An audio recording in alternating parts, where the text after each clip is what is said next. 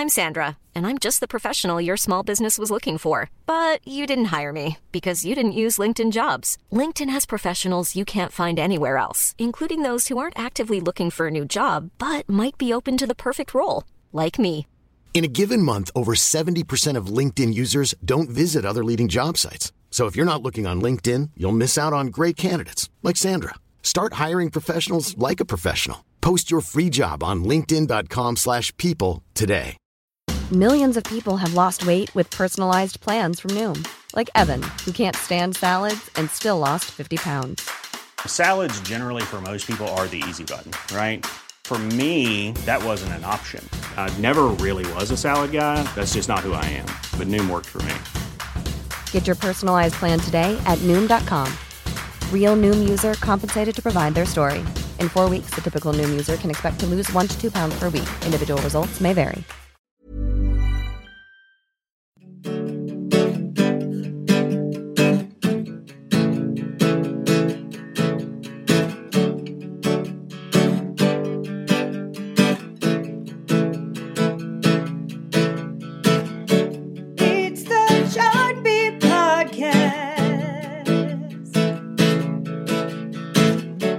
To the Billboard Chart Podcast. Gary Trust, Billboard's co-director of charts, And hey guys, it's Trevor Anderson, a chart manager here at Billboard. and we're welcoming uh, with us JJ Ryan, program director of iHeartMedia Top 40 radio station KJYO in Oklahoma City. Back on the podcast, it's our BTS sequel uh, podcast. Welcome back, JJ. Thank you guys for having me. Appreciate it.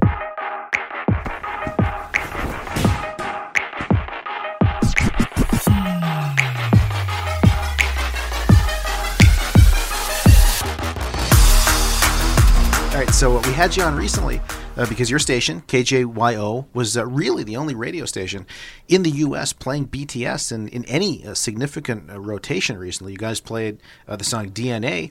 And uh, big news uh, this week for BTS on Billboard's charts. Uh, it breaks a record this week for the highest charting Billboard Hot 100 hit ever by a K-pop group. Uh, debuts at number 28 this week, Mic Drop, featuring Desiigner, remixed by Steve Aoki. And uh, that actually passes uh, BTS's own uh, record with DNA, which uh, got to number 67 in, in October. And uh, that was the song you guys were playing, uh, JJ, on, on KJYO uh, a little bit. Uh, you know, almost no stations were playing at all. You gave uh, you gave it some some decent spins, but uh, we're looking at the numbers this week. Uh, 53 plays for the last week on Mic Drop, which is is pretty significant. So this is uh, off to a better start already than than DNA. So what'd you think of the song when you first heard it? What uh, made you add it and at such a good uh, plays count to get started? Well, it, you know, as you know, I, I became more familiar with the guys as uh, time went on, uh, just like you know a lot of non-BTS fans may have as we started playing the song, and so I started doing research on them as well, and and just became fans and and was ahead a little bit in knowing that the song was actually coming out. So, um, you know, once we knew that the the remix was coming out, they got a, you know, as you guys are probably aware, they're working with a U.S. label now. Um, so there was actually a promotional plan for the song coming up. So I knew that this song, if any song, was going to have legs to being a, you know, to being a hit and was going to have more airplay support behind it. Which, looking at the chart right now, there's a lot more stations playing BTS than there was when we were playing DNA, and a lot giving it a lot of substantial airplay too. So, and the song just, you know, had more English. That you know, we talked about during the last podcast that uh, we did together. That you know, it really was just probably going to take a song with more English in it to kind of. Um, to kind of fit that mass appeal audience that doesn't know who BTS is or isn't a fan or doesn't know anything about K-pop. And uh, this song definitely seems to be doing that. If you look at the sales data, the streaming, you know, obviously the airplay data this week, it's it's definitely doing that. Yeah, you guys are, are leading the way. We said 53 plays for the week, but there are other stations pretty significantly on uh, Mic Drop so far. A couple of stations in San Diego are playing it uh, 30, 30 plus times. Other stations are, are jumping out, so it does feel uh, different uh, this time. I was wondering, uh, you said last time your daughter was really pushing you to add uh, DNA because she was such a fan. Did she even have to this time with Mic Drop, or at this point, you, you know, you don't even need her research at this point? it, it's funny. No, um, you know, she. I think I may have told her that the remix was coming before she knew. I can't remember how that how that ended up happening. Um, I had heard the song before she heard it, um, and it had played it for her. Um, you know, I was lucky enough to hear it before it came out and was able to play it for her. And I remember her as a BTS fan, what really concerned me as a programmer was the BTS fans not embracing the song. She was like, "Oh, I don't want it to be in mostly English. That's not who they are." And and she was almost in tears after she heard it. She's like, she loved it. So, um, you know, I like the fact as a you know as a programmer, and not, not just a dad, but just a you know programmer that it's got a lot of English. It's catchy. The song has great energy. It's just anytime I hear it, whether I'm in the car in the studio, it just it feels good and it it's up tempo, which is great this time of year and um, it's got enough English to where you can actually catch on to it if you don't know anything about Korean, which I, you know, I do, I, I know very little Spanish, and that's pretty much it outside of English. So, um, it's been uh, it's it's interesting watching this one, um, not only nationally but uh, but locally, and especially as you guys know, these guys are all over TV right now. So it was a no-brainer for us to play it a lot because they were on Ellen, they were on Jimmy Kimmel, they were on James Corden, they were on, you know, the Billboard Music Awards. They had all these air outlets to be in front of a mainstream audience that didn't know who they were. That there's a lot of people going, hmm, I need to look into this BTS, and if we're playing them, you know, it kind of makes it a little, easy, little easier a watershed moment on the American Music Awards. It kind of felt like it was uh, years in the making of K-pop leading up to this moment, the first uh, huge appearance on national TV at an award show like that. Exactly, and and I can't remember who did it. It was either Ellen or Jimmy or James. One of them referenced them arriving at LAX, kind of like the Beatles. And I remember thinking that same exact thing, but I never said it because I didn't want to feel really old by saying that. Um, and it is. I mean, people are camping out. People are climbing like signs to watch them from like a block away during one of the performances. So it's um, it's exciting to watch. And and as we talked about last time, you know, the passion from their fan base is is like nothing I've ever seen before, you know, both on social media and, you know, in the market. I mean, people are still recording their radios anytime we hear, anytime we play the song, which is still, I still think that is the coolest thing to see on Twitter anytime we play the song. It's, it's, you know, it makes all the, you know, work that we go, that we do programming the station so worth it when you see somebody emotionally invested so much into what we're doing. That's a good story for radio because we've said a lot in the podcast how we see some of these viral hits, and you know, radio tends to, to sit back, play the hits a lot, and let the new music kind of build. So, uh, seems smart in this case, uh, knowing uh, the following of BTS online, to jump on something like this pretty early and see where it goes. Yeah, and and, and you know, look, we we're treating this like we would any other new song. Um, we're just kind of giving it a little bit more airplay at the beginning than we normally would, um, for the simple fact they had such a buzz on TV in the last couple of weeks. We wanted to take advantage of that, of course, um, and it also allows us to see locally how the song is going to react. You know, as you guys are pointing out, it was huge on the first week of the Billboard Hot 100. For us, week two and three are almost more important than week one because we know the BTS fans bought the song already, so they their purchases have been made. So now, how does it sell in week two and three? How does it Shazam? How does it stream? Um, what is the reaction like going forward? And by exposing it as much as we are right now, it will hopefully allow us to get a better gauge of that quicker than it would if we were only playing it 20 to 30 times a week. And uh, one one thing kind of about the demographics, we were talking a little bit earlier today in house um, about the, the age group of the fans. Have you have you found any sort of strong group? Whether it's, preteens, is it is, is it more adults? I mean, who do you think is this core BTS fan base? And if it is young people, then like Gary was saying, that might be a great thing for radio going forward that you know young people are having reasons to keep tuning in and not just listen to their own stuff. I, I think it's definitely, and and this is me guessing, you know, because I don't have local research on it, but based on what I'm seeing on Twitter, it's definitely a younger demographic. I would say probably 13 to 25 is really kind of driving it, probably more around the 13 to 20, 21 range.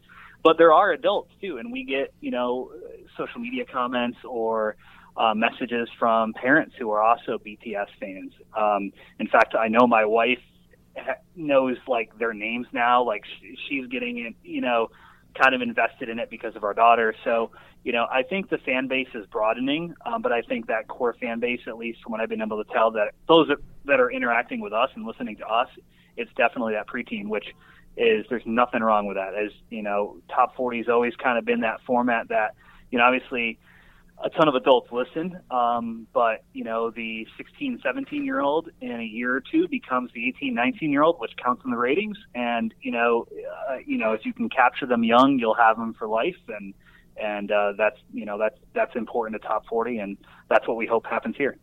And you mentioned uh, you don't know any Korean, you know a little bit of Spanish. A perfect segue to uh, kind of what we said last time. It, it's becoming less and less of any kind of a barrier for a song not to be in English to still be a hit after after Despacito and some of uh, some of the other Latin hits we've seen cross over. This is at this point it's kind of more. Here's another one. Yeah, it's all about. I, think it's all about feeling, and um, you know, how, th- this song just is fun. I mean, uh, um, it, you'll catch yourself just kind of, and I have no rhythm whatsoever, by the way, but you know, you'll just catch yourself kind of dancing every now and then to it, just because it's it's just a fun song. Um, even if there was no words there, it's fun and it sounds like everything else you're playing. Um, and it's got just enough, you know, words in it that are in English, especially Desiigner's part in the beginning, kind of helping, you know, kind of bridge that gap. Um, because uh, obviously that's entirely in English. But yeah, as long as you have a, it's kind of funny. As long as you have just a few English words that are in the chorus of the song, you're pretty much good. And Despacito is a perfect example of that. I mean, I barely, I think, you know, can probably sing you most of that song, but anytime that part comes on, I know the words. Yeah. And I think that's what, you know, kind of made that song as big as it was. Obviously, more than just that one word and how it was sung, but, you know, it's just that formula. And I think this song, DNA was a great song, but this song having English in it um, is definitely going to help. Despacito is almost a uh, an honorary English word at this point. It's just everyone knows it. it. It is. If you say that word to anyone, even if they don't know Spanish, they're like, "Oh yeah, that song that I got sick of because I heard it all summer long." You know. Uh, one more thing, I guess, off that Despacito effect that we saw so often this year. Um, maybe heading into 2018, any any other K-pop groups on the radar who may be able to use sort of the same superstar guest hybrid formula to to make their entryway into the U.S. I mean, you know, where there's McDonald's, there's a Burger King, a Jack in the Box, a Wendy's. I'm sure people will be paying attention to that. But any any other groups you know about who you know have the potential to make it big in the U.S. You know, I, I've heard some of their names. I'll be honest, I haven't heard a lot of their music. Um, one thing that would be, you know, uh, one thing that's going to tell us, I think, how that goes is how how these guys do um, they're almost kind of the guinea pig for you know I'm sure a lot of the other uh, artists that you know are K-pop and their labels I'm sure are certainly watching how they're going to do. You know they've got a U.S. label partner over here, so they've got the promotional support to get the word out about the song. Um, whereas you know Big Hit wasn't working DNA in the U.S., but now that you've got Sony Red kind of helping on that front over here, it's definitely going to help, and, and we're going to see more stations play the song. We already are. I think how this song does, or maybe the next song, will kind of be determine. Hey, do we want to try to go into the U.S. or do we not? Um, I think with any any song, not just K-pop though, anytime you can put a feature in a song from an artist that's known, um, it's gonna help. Um, the good thing about Top 40 is it's never been a format that you need to be a known artist um, to have a hit. You know, there's songs on the chart right now from people who have never had songs on Top 40 before um, some that have crossed over from alternative, some who have come, you know, from you know from another country. You know, you know, Portugal the Man was one of the biggest songs on alternative this past year, but it also was a monster top 40 song. They had never had a song on top 40 before. So, as a as a more mainstream example, so I think there's room for other K-pop, you know, um, acts to come over. It's just going to come down to the song and who's on it. And that at the end of the day is really what it's about for, you know, any artist. It's just it's all about the song. You can be the biggest pop star in the world, but if you don't have a good song, it's not going to do as well. Um, you can have a no-name artist have a really great song and it could be number one. And you know, you guys at Billboard have seen that. You know, it, it doesn't need to be an established artist to hit number one. It's people people consume music, um, and it doesn't matter who it's from as long as they can connect with it and uh, and uh, and like it. Well, Oklahoma City continues to be the hub of K-pop, U.S. radio. So weird to hear that. I never. um, but yeah, you know, it's it's uh, it's cool, and, and we hope, you know, obviously they they they um, you know now that they've got a U.S. partner, we're really hoping they come over to the states and, and do some stuff, and and we'll see them in a lot of different markets. But you know, there's a lot of a lot of stations out there that are playing these guys and playing them a lot. You know, I was looking at stuff today and uh, you know, from Chattanooga to Honolulu, San Diego, which I think you mentioned earlier. Um, you've got, I think, Tampa, Florida is also in the mix now. There's so many stations outside of the small group that it was at the beginning. Um, you know, like San Francisco and and us and and you know a few of the others I mentioned. Um, to see this laundry list of stations now supporting them is is kind of cool. Um, although at the same time, I'm like, man, I remember the day when we were the only ones playing them. It was kind of cool, and now everyone else is. But I'm I'm happy for them, and and it'd be it'd be awesome to see them explode over here and and be, you know, um, you know, a name that everyone knows. And this song is obviously, as you guys are seeing right now, it's week one was incredible. I can't wait to see what week two does. Well, you've set the uh, trend at radio, uh, JJ. So we wanted to have you back and, and talk about the new one. So, uh, as always, appreciate uh, your insights and uh, good luck going forward with uh, playing this new song, seeing where it goes for, for you and listeners. And should be a good song to have in rotation for the holiday season. Thank you, Gary. Thank you, Trevor.